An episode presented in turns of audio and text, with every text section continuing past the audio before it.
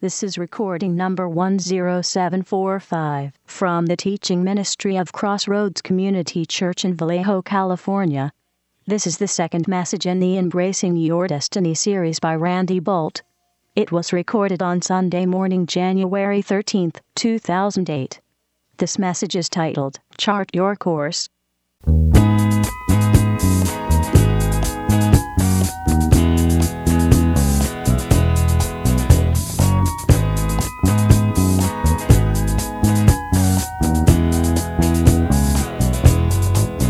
To read a, a smattering of verses from Joshua chapter 2, 3, and 4. This study of the book of Joshua is about the people of Israel who have made their way through the wilderness, coming from slave 400 years of slavery in Egypt, and they've come to the threshold of the promised land. The Jordan River serves as a threshold that once they cross it, and they have been here one time before and refused to cross, and as a result spent another 40 years wandering around in the wilderness. But now they're back again to that threshold.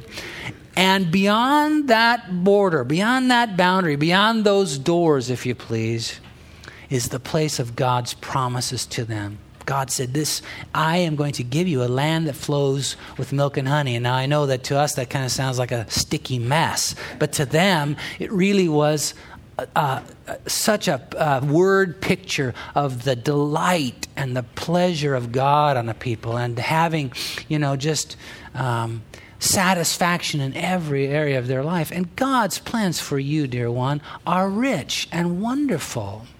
And so um, we're studying about how these people came to this threshold and actually crossed over and began to live in that place. Not just talk about it, not just dream about it, not just know it's there somehow, but actually dove in, took possession of, lived in, understood what it was like to actually experience their destiny. And I, I just believe that it's the heart of God for every Christ follower to know what it is like to step beyond that boundary and actually live in that place of God's um, plans and purposes, destiny for our lives. So last week we talked about facing your future as being the first part of what it means to do that. And today we're going to be talking about charting your course. Charting your course. Um, you know, about a few years ago, I guess it was probably three or four years ago, I had a meeting I needed to attend, an important meeting I had to attend down in uh, Southern California. I was living in San Jose at the time. We were pastoring there. And uh, it had to do with um, our uh, our um, church uh, uh, family, our denomination, Foursquare Church. I had a meeting with uh, at the regional administrative center down in Los Angeles. I got on a plane at San Jose Airport, flew the 400 miles down to Burbank um, Airport, went out to the I had forgotten how far you have to walk at uh, Burbank or Bob Hope International Airport. I mean, it's I don't where the where they have the Southwest um, gates and where the car rental places is like c- completely opposite ends of this place. So I'm walking and walking and walking, and at the time I had just had foot surgery, and so I'm on crutches, and oh, it was a mess. Anyway, I finally got out there, got the uh, my car rented, and then I had to walk you know, I don't know how far. It seemed like miles, but it's probably 100 feet or so to find my car.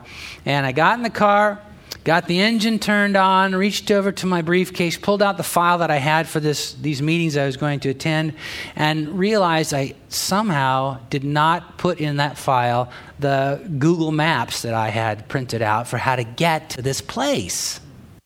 So I'm sitting there with the engine running, but I don't know how to get where I need to go.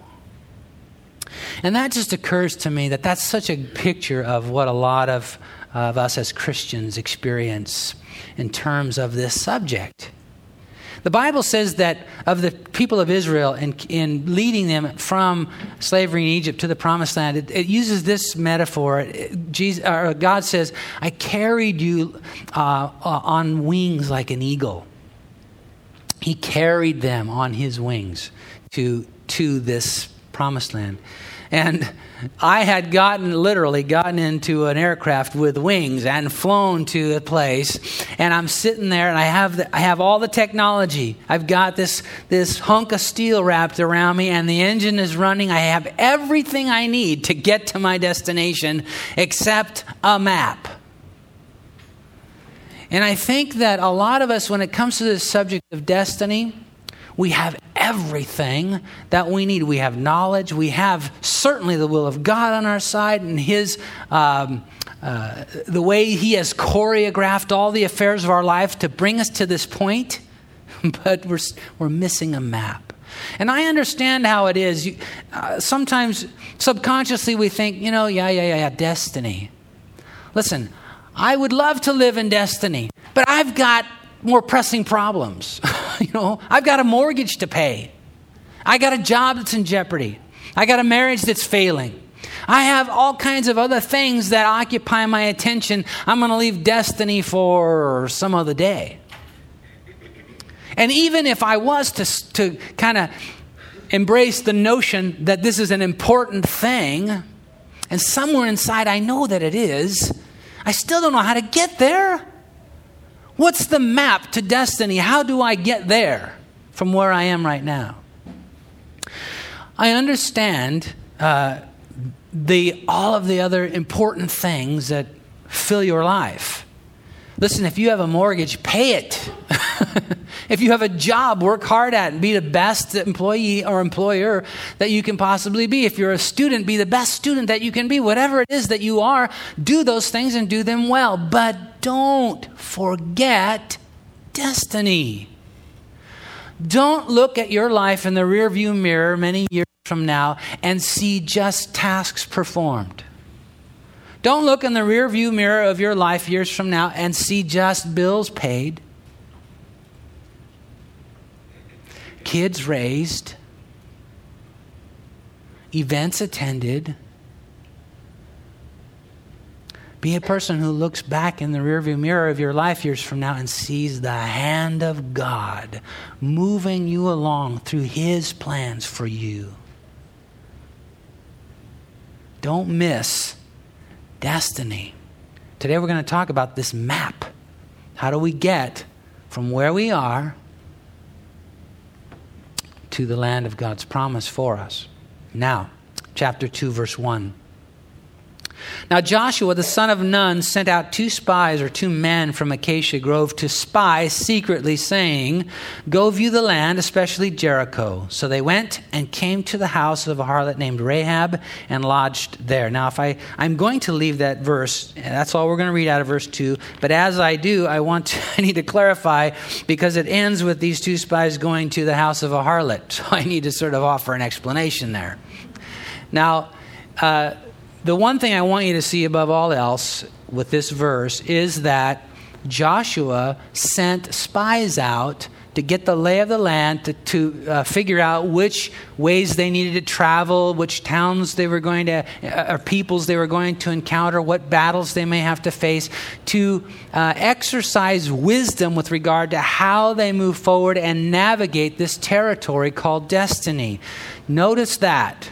God is um, uh, uh, giving Joshua wisdom about advancing into destiny, charting a course. Notice that. But here's the backstory with the harlot and all that stuff. Just across Jordan from where they're camped, the Israelites are camped at Acacia Grove, is Jericho. Many of you have heard about that story. The walls came tumbling down and all that. Well, as a part of the investigation tour that these spies engaged in. Uh, and by the way, the people of the promised land were scared to death of the Israelites that were just camped on the other side of the Jordan. And so they were keeping a watchful eye on them. And so these spies were not just, they're not welcomed with open arms, right? So they had to carry out their, their uh, duties covertly or, um, you know, undercover. And so they come to uh, the city of Jericho and they want to gather all the intelligence they can uh, and do it as quietly as possible. So they end up going to this, uh, this woman's house where they would uh, be uh, less noticed, shall we say. And uh, so that's how they engage this woman, uh, Rahab. It turns out that because, uh, that we find that Rahab is a person who has, by some means, come to believe in the God of the, of the Jews as the God, the God of Israel. And as a result of her obedience in hiding um, these spies, God preserves her, and she actually ends up becoming part of the lineage of the Messiah. It's an incredible story I don't have time for. But anyway, that's, that's that. So just notice they exercised wisdom in charting a course. And that's really my first point about this is that actually moving from where you are today to uh, destiny involves developing a plan. Developing a plan. Now, Christians are uh, kind of fall onto two extremes with regard to this thing about planning, and neither of them are, are correct. One of them is that people think that God is a puppeteer that he's just you know that we we have no say in it we have nothing to offer him and so it, all we we're looking to god for is to pull the strings you know just and i remember this one time i when i was young i was uh, um, not that I'm not young now, but anyway, uh, I was probably about 16 or so, and I was, um, you didn't have to laugh so loudly about that. Anyways, probably about 16. I was in a car with a friend of mine named Larry. Larry Wilkins, and I, it, he had a Volkswagen Bug, and I mean the real bug, you know. And so we're in there, we're driving along, and out of out of the blue, all of a sudden he takes this hard left turn. I'm in the passenger seat, and I when I say hard, I mean on a dime. We're going uh, 90 degrees, and it's so the force of that is so uh, uh, strong. I'm almost ejected out of the car, and once I get my bearings back, because I wasn't expecting it in those days, nobody wore seatbelts or anything. You know, you just whoa like that, and I'm almost out the window when I get kind of recovered. I said, Larry, what in the world was that about? Oh, God told me to turn there. what? Uh, but you know what? There's a lot of Christians that act like that, as though God is just going to, you know, pull your string, and you're going to, and that's how we, you know, a lot of people kind of just uh, think about destiny like that, that God is just going to jerk the strings or he's, you know, this masterful puppeteer. And that's not a, a, a, biblical picture of God and the way that he, he works with us. Another extreme is that God is like an angel investor. How many of you know what an angel investor is? Okay. Uh, I, I spent a lot of time in the Silicon Valley, so I know about this stuff. Angel investors are usually one person who has a lot of money and wants to invest in startup businesses. So he'll give them the capital. You got some guy with a brilliant idea, some, you know, 15 year old that's got this brilliant idea for Facebook or whatever it's going to be, and you see, you recognize the, the potential in this idea, and so you bankroll it, and then, you know, in, in exchange, you get a certain uh, percentage of the, the ownership of the building. That's a, of the business. That's an angel investor. Another uh, another kind of way that that's done is with venture capitalists. Now, venture capitalist is usually somebody who has collected a pool of money from a lot of different people, and so he has this capital, and he then invests all these other people's capital on their behalf in similar kind of enterprises, startup businesses, and so on. But a lot of people think about God that way in regard to our destiny. In other words, we come to Him with this great idea God, I want to be. God, I want to do. God, isn't this great? Would you please bankroll this for me? Would you please make sure that everything goes great, that everything works out? Lord, will you do my idea? Will you guarantee that my plan becomes fulfilled? But that's not a biblical understanding of how God operates either. God is a father and a good father. Now, sadly, a lot of us haven't had experience with having a good father, but God is one. And I, I, I, had a, I had a good, I have a good father. I didn't mean to say I had. I have a good father. But I want to actually use an illustration uh, from my relationship with my grandfather, if I could. My grandfather was a cabinet maker. He could do almost anything with, with wood, and um, I was uh, I was 16 when I uh, met um, Sue, the wonderful woman who became my wife. And I cannot explain this except genetically that my first inclination, uh, when, I, when I was really, you know, I knew this was going to be it, I was going to spend the rest of my life with this woman, my first inclination was, I want to build her something. I don't know how to explain that. Because I had never done anything like that before in my life. Well, except for the tank that I tried to build when I was about eight years old. But that's, that was a total disaster. Anyway, so I wanted to build her something. And I, so I went to my grandfather. I said, Gramps, would you give me a hand with this? Would you help me? I want to. And I had this idea. I want to make her. A, I don't even know if you know people still have these things anymore, but I want to make her a hope chest. That's a you know, in case you're uh, younger than me, uh, that's a, a box that women used to have and put things in. I don't even want to know what's in there, but they put stuff in there in anticipation of their married life. So, anyway, I, I, I, uh, I asked him if he'd give me a hand with this, and I'd never done anything like that before, and he said, sure. Now, it was interesting how that developed because he could have whipped this thing out in like two seconds. It would have had the perfect joints. It would have, it would have been, um, and when, you know, it would have been perfect in every detail. It would have been a, a, a fine piece of furniture. But that's not how he approached it with me. He said, Well, sketch out for me what it is you, you want this to be like.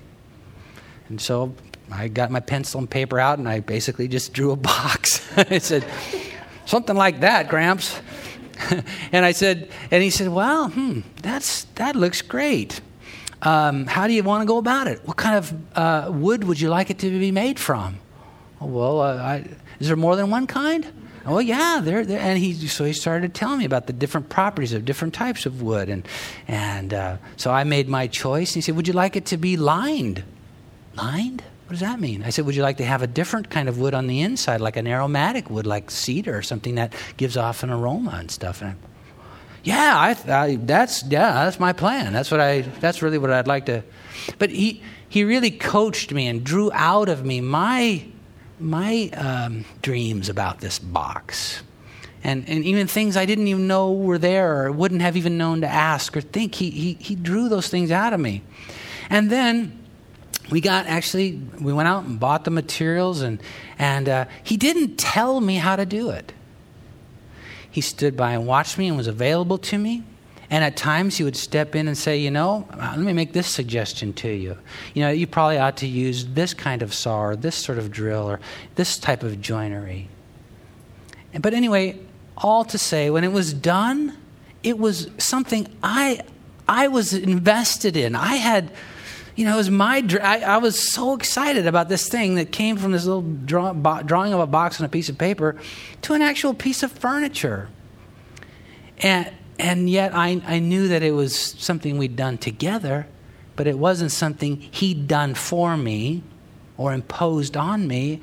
It was an incredible partnership that I had never experienced before, uh, before that. Now, we still have that box. Now, it's not in our living room, but we still have it. We still have it in our home. And the reason I tell you that is because be, because of that, I did I, wa- I did learn some skills and things that I was able to apply going forward without my grandfather's help, and and I actually you know have there are other pieces of furniture that are in you know more prominent parts of our home that I, I made, and it became just a really important thing in my life. Now there now, my, the, that little story doesn't translate, like any illustration, doesn't translate exactly across to our relationship with God. But in terms of destiny and this partnership of developing a plan, it's more like that than the puppeteer or the angel investor. There's something in our genetic code as humans. We've been created in the image of God that causes us to want to respond to things in certain ways at the deep part of our of our being. Just like my first initial reaction to, you know, to uh, knowing I was going to spend my life with this woman was to make her something. I didn't know where that came from. It came from a genetic, something I'd, I'd got, gotten at a subconscious level from my relationship with my dad and my grandfather. my paternal grandfather. Just as a lot of the dreams and ideas and things that come to your mind about your future and your life, they are they flow out of the fact that you are children of the heavenly Father. He has shaped you in such a way that those ideas, those longings come out. And then He wants to be there to help you, to shepherd you, to partner with you, to mentor you along the path of those dreams being fulfilled. It's not wrong to send out spies and figure out what you got to do. It's not wasn't wrong for me to try to you know make draw my little box. It's not wrong for you to map out an idea of what your destiny might look like as long as you keep a loose grip on it and understand that there's a God in heaven who's going to help make give it more shape, maybe even change course or direction a little bit so that it actually becomes what He has planned for you. Does that make sense? He's not a puppeteer, he's not an angel investor, he's a father.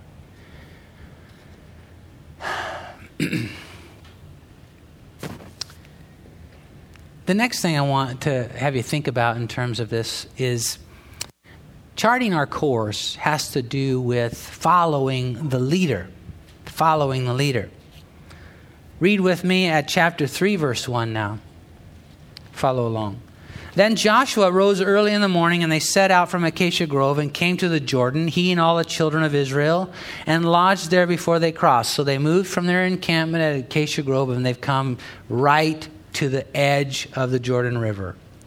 So it was after three days that the officers went through the camp and they commanded the people, saying, When you see the ark of the covenant of the Lord your God and the priests, the Levites, bearing it, then you shall set out from your place and go after it.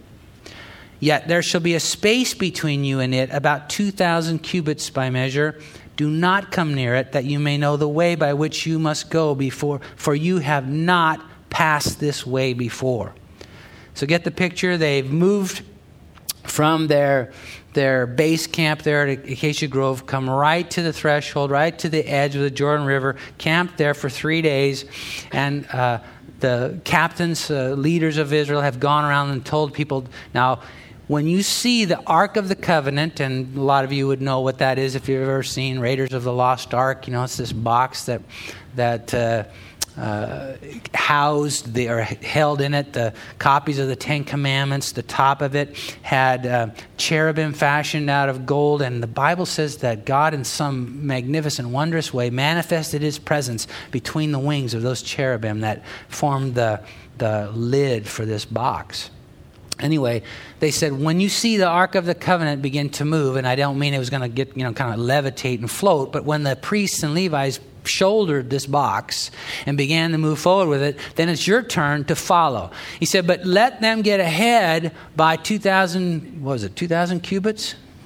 Anyway, about a, about a half a mile, right? Let them get ahead and don't close that gap. Why? Because you have never been this way before. And you don't want to lose perspective on which way to go. Follow the box. Remember that box signified the presence of God to the people.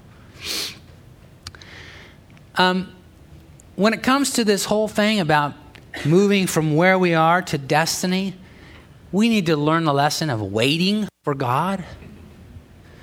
Waiting for Him. I remember one time uh, Sue and I were, uh, without telling you the whole story, it was Christmas time, just, be, just before Christmas, and we, we were in the toughest financial place we had ever been.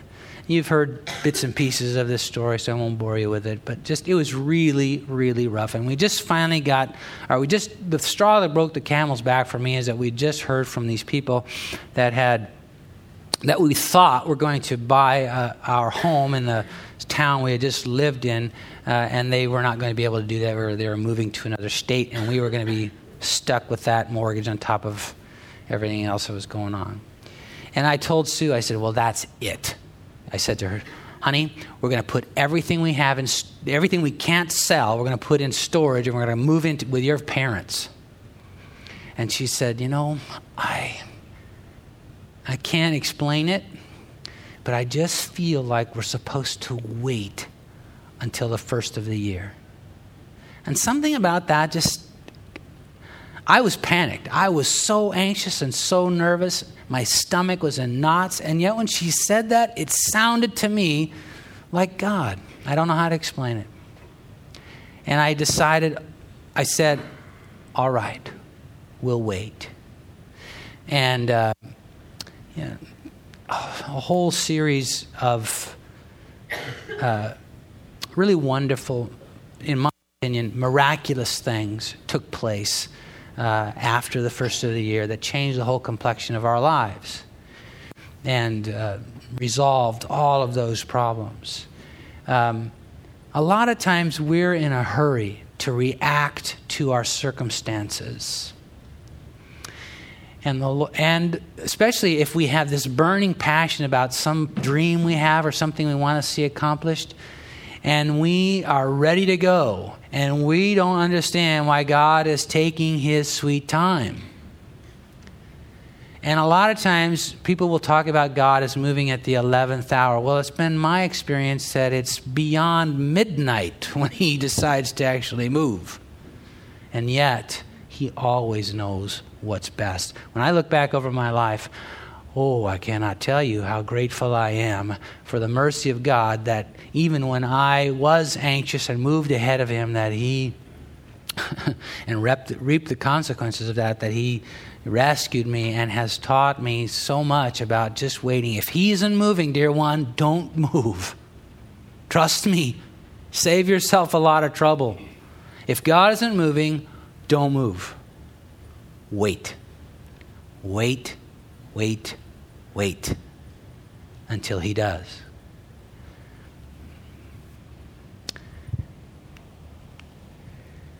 And the other problem that we have is that when we're in that sort of situation is we often presume. Once we see God begin to move, we, and we kind of, then we think, oh, I see where he's going.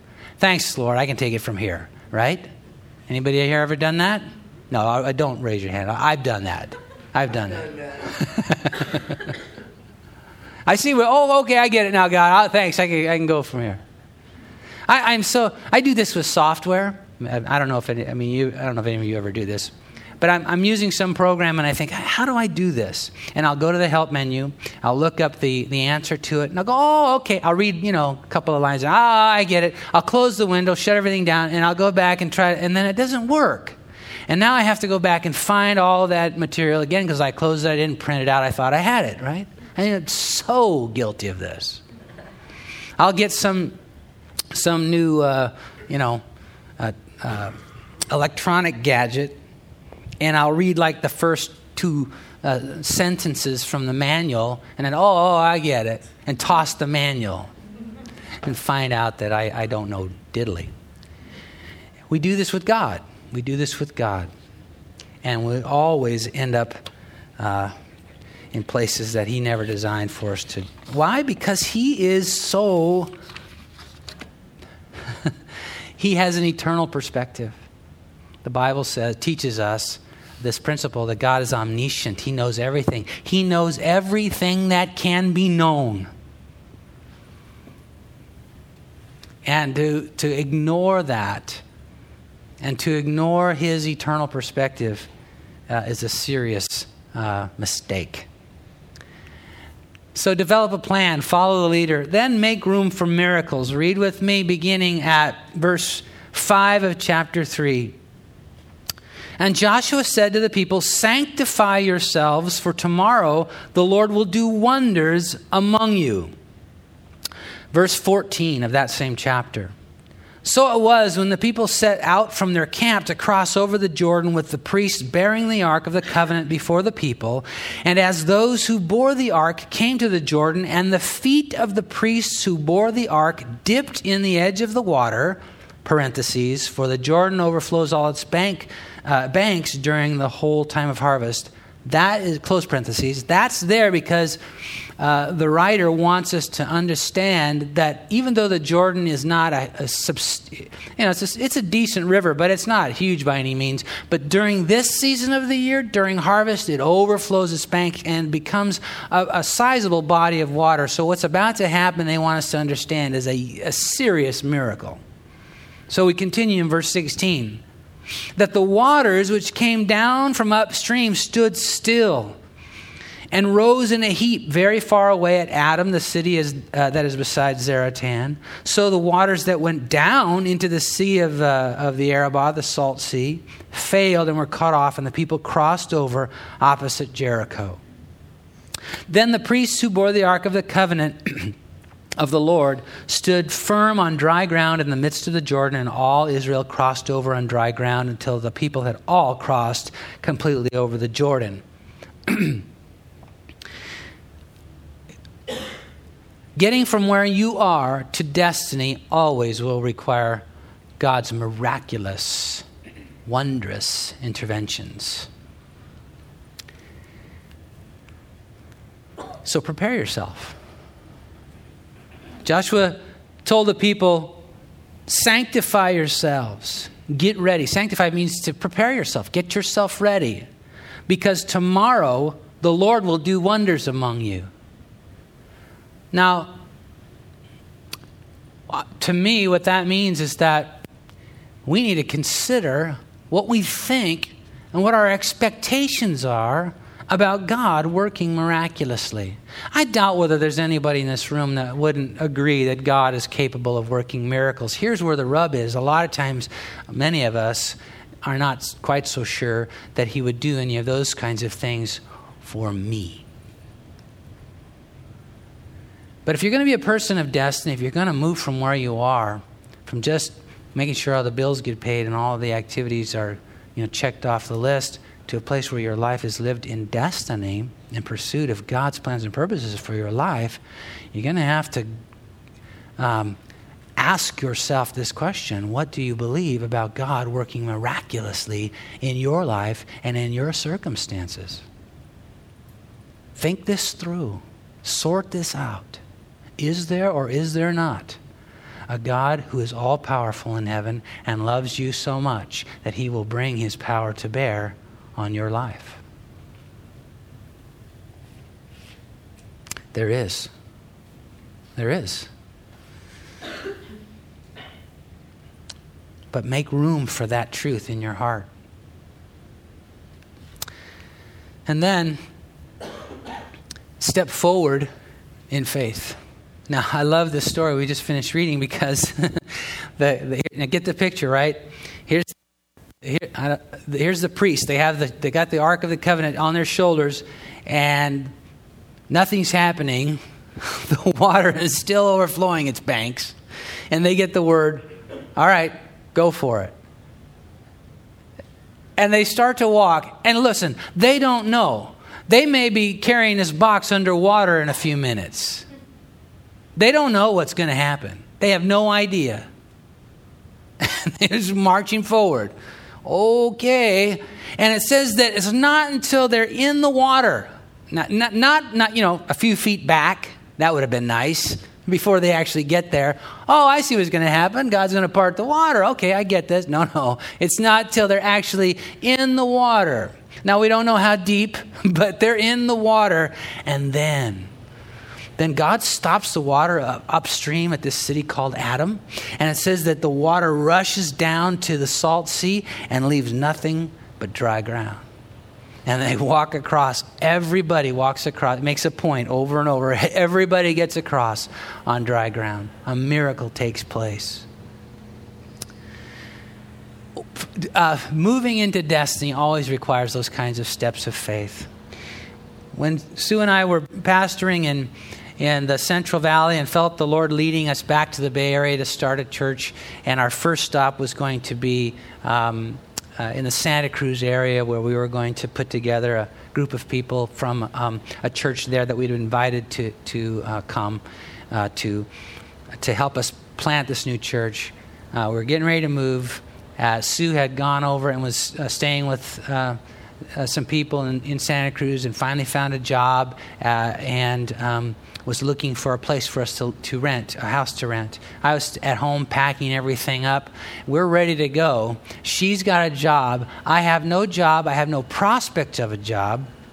We had talked about, uh, you know, how much we thought we could afford to, to rent a place there, but really we could afford zero because she had a job and I didn't, and the job she had paid hardly anything. She was working as a, you know, kind of a, a, a secretary at a preschool, and she wasn't going to make much at all. And uh, but we still had this number in mind that we thought, well, you know, we'll try to find a place in that range, right? And everything she looked at was horrible. Everything in our quote, quote, price range was filthy, horrible, wretched, and we wouldn't want to live there. We had we'd forgotten about the, you know, anytime you move away from the Bay Area and come back, oh my gosh, you know, the prices are so much different. And uh, so, anyway, we were just discouraged. Like I said, the, the, the van is packed. I'm coming. We have, you know, we need a place to live. So she calls me and she says, Randy says, she said, I found us a great place. It's beautiful. It's wonderful. Everything we, we would love for a home to be here. And uh, only thing is, it's twice what we talked about being able to afford. Okay, that's, that's good. that's good. And, and I said, There's no other alternatives? nothing on. I, I haven't seen anything we would even consider living in. This is the and and this is great. And so I'm at this point in my life where I'm okay. I might as well go in the water. I don't know what else is going to happen. So I says, "All right, honey, sign us up." Because now we you had to apply for it, right? And there were 40 families ahead of us on this list. And I'm thinking, well, you know, when they check us, if they get down the list and they finally get to us and check us out and find out I'm unemployed and have no prospects of employment, they're gonna, they're not gonna. So go ahead, put us on the list. Here I come, and I, you know, and make a long story short, I God worked him. He parted the water. I mean, out of all of those people, this property management outfit selected us. And then God worked. We, we had this house had a, a, a separate or a, um, a, a, large um, a bedroom bath combination that was connected to the house but not internally. And uh, so we uh, rented that out to a Christian girl that you know helped us to pay for the rent. A lot of uh, anyway, it, God worked. We walked across that thing on dry ground. And I, I remember another time when I mean I can tell you stories all day, but I remember another time when I we were pastoring in San Jose, and I had.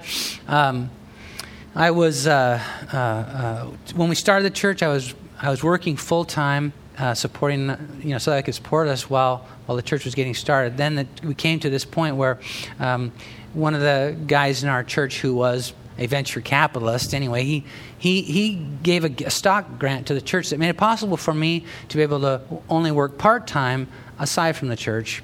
Uh, and uh, so I went to my boss to, to resign.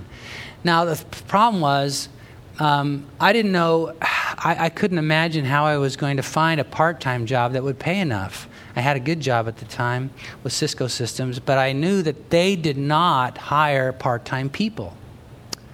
Um, and so to me, it was all or nothing. I marched into my uh, my boss's office and I sat down. And I told her, you know, I'm I'm I'm going to have to quit, and uh, and here's why and whatnot.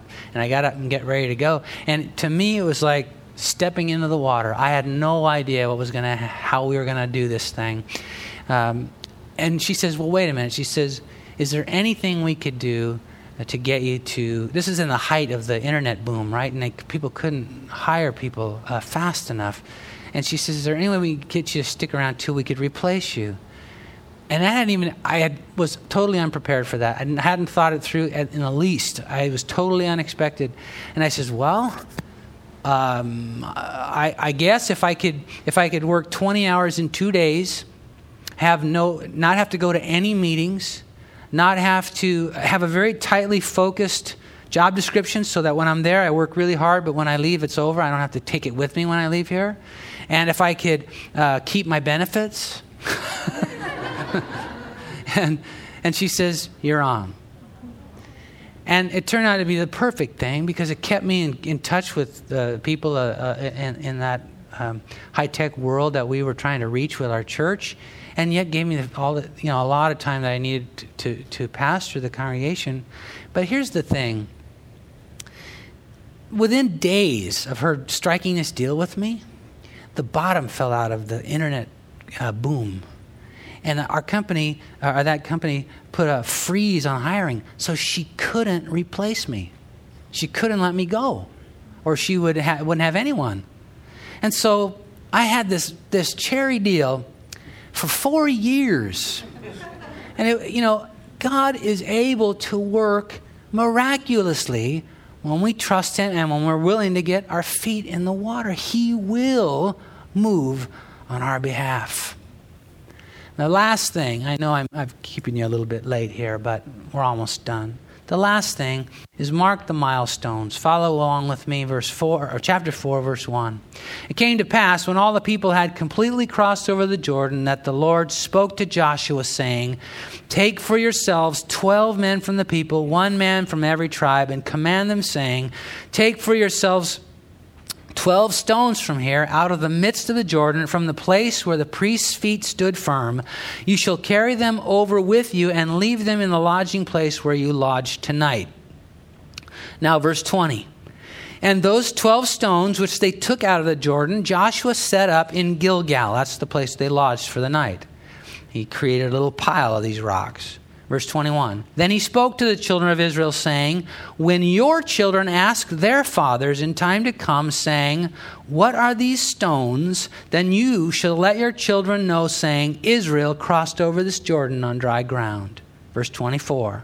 That all the peoples of the earth may know the, the hand of the Lord, that it is mighty, that you may fear the Lord your God forever. Mark the milestones so you won't forget. Those two stories I just told about our, the house in Aptos, the part time position with Cisco Systems, those two jobs are milestones. There's pi- there are piles of rocks that I, I established so I'll never forget. So I will never forget. I remember one time, not that long ago, we were, we were going through a difficult season, and Sue asked me, she said, Do you have hope? And the thing that just came right out of my mouth was, Yes, I do, because. And I recited several of these uh, occasions where God has shown himself faithful and miraculous on my part. There are piles of rocks that I have that remind me God is faithful and powerful and will work on my behalf. I don't ever want to forget that.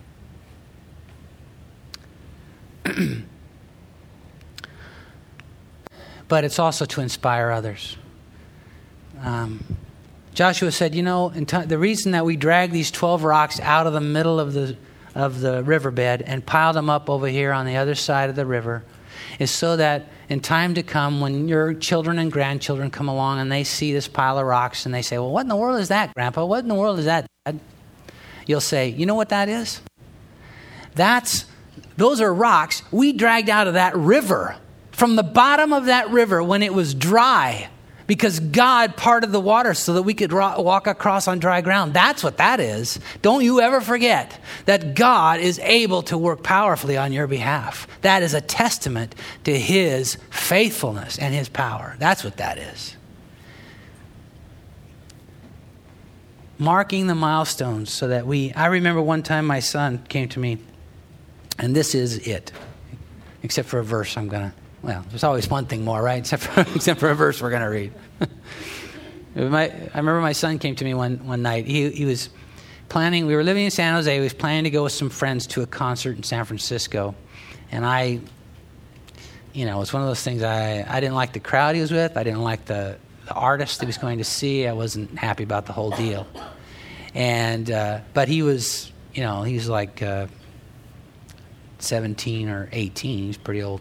And but he said this to me. He said, he came to me the night of the, of the event, and he said, Dad, if you don't think I should go to this thing, I'm not going to go. because I've seen God work in your life.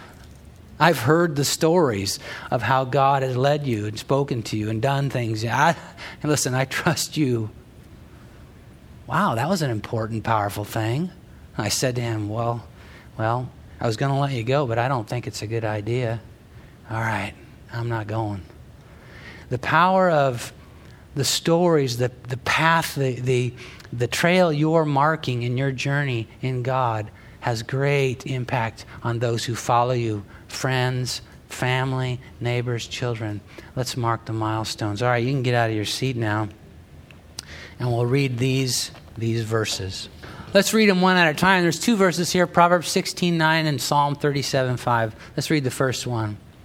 A man's heart plans his way, but the Lord directs his steps. And that's that partnership we talked about that, that relationship with God where we, we're able and, and, and desire, it's desirous for us to bring to Him our plans, but we hold them loosely because that gives Him the room to direct our steps. Now, Psalm 37 5. Commit your way to the Lord, trust also in Him, and He shall bring it to pass.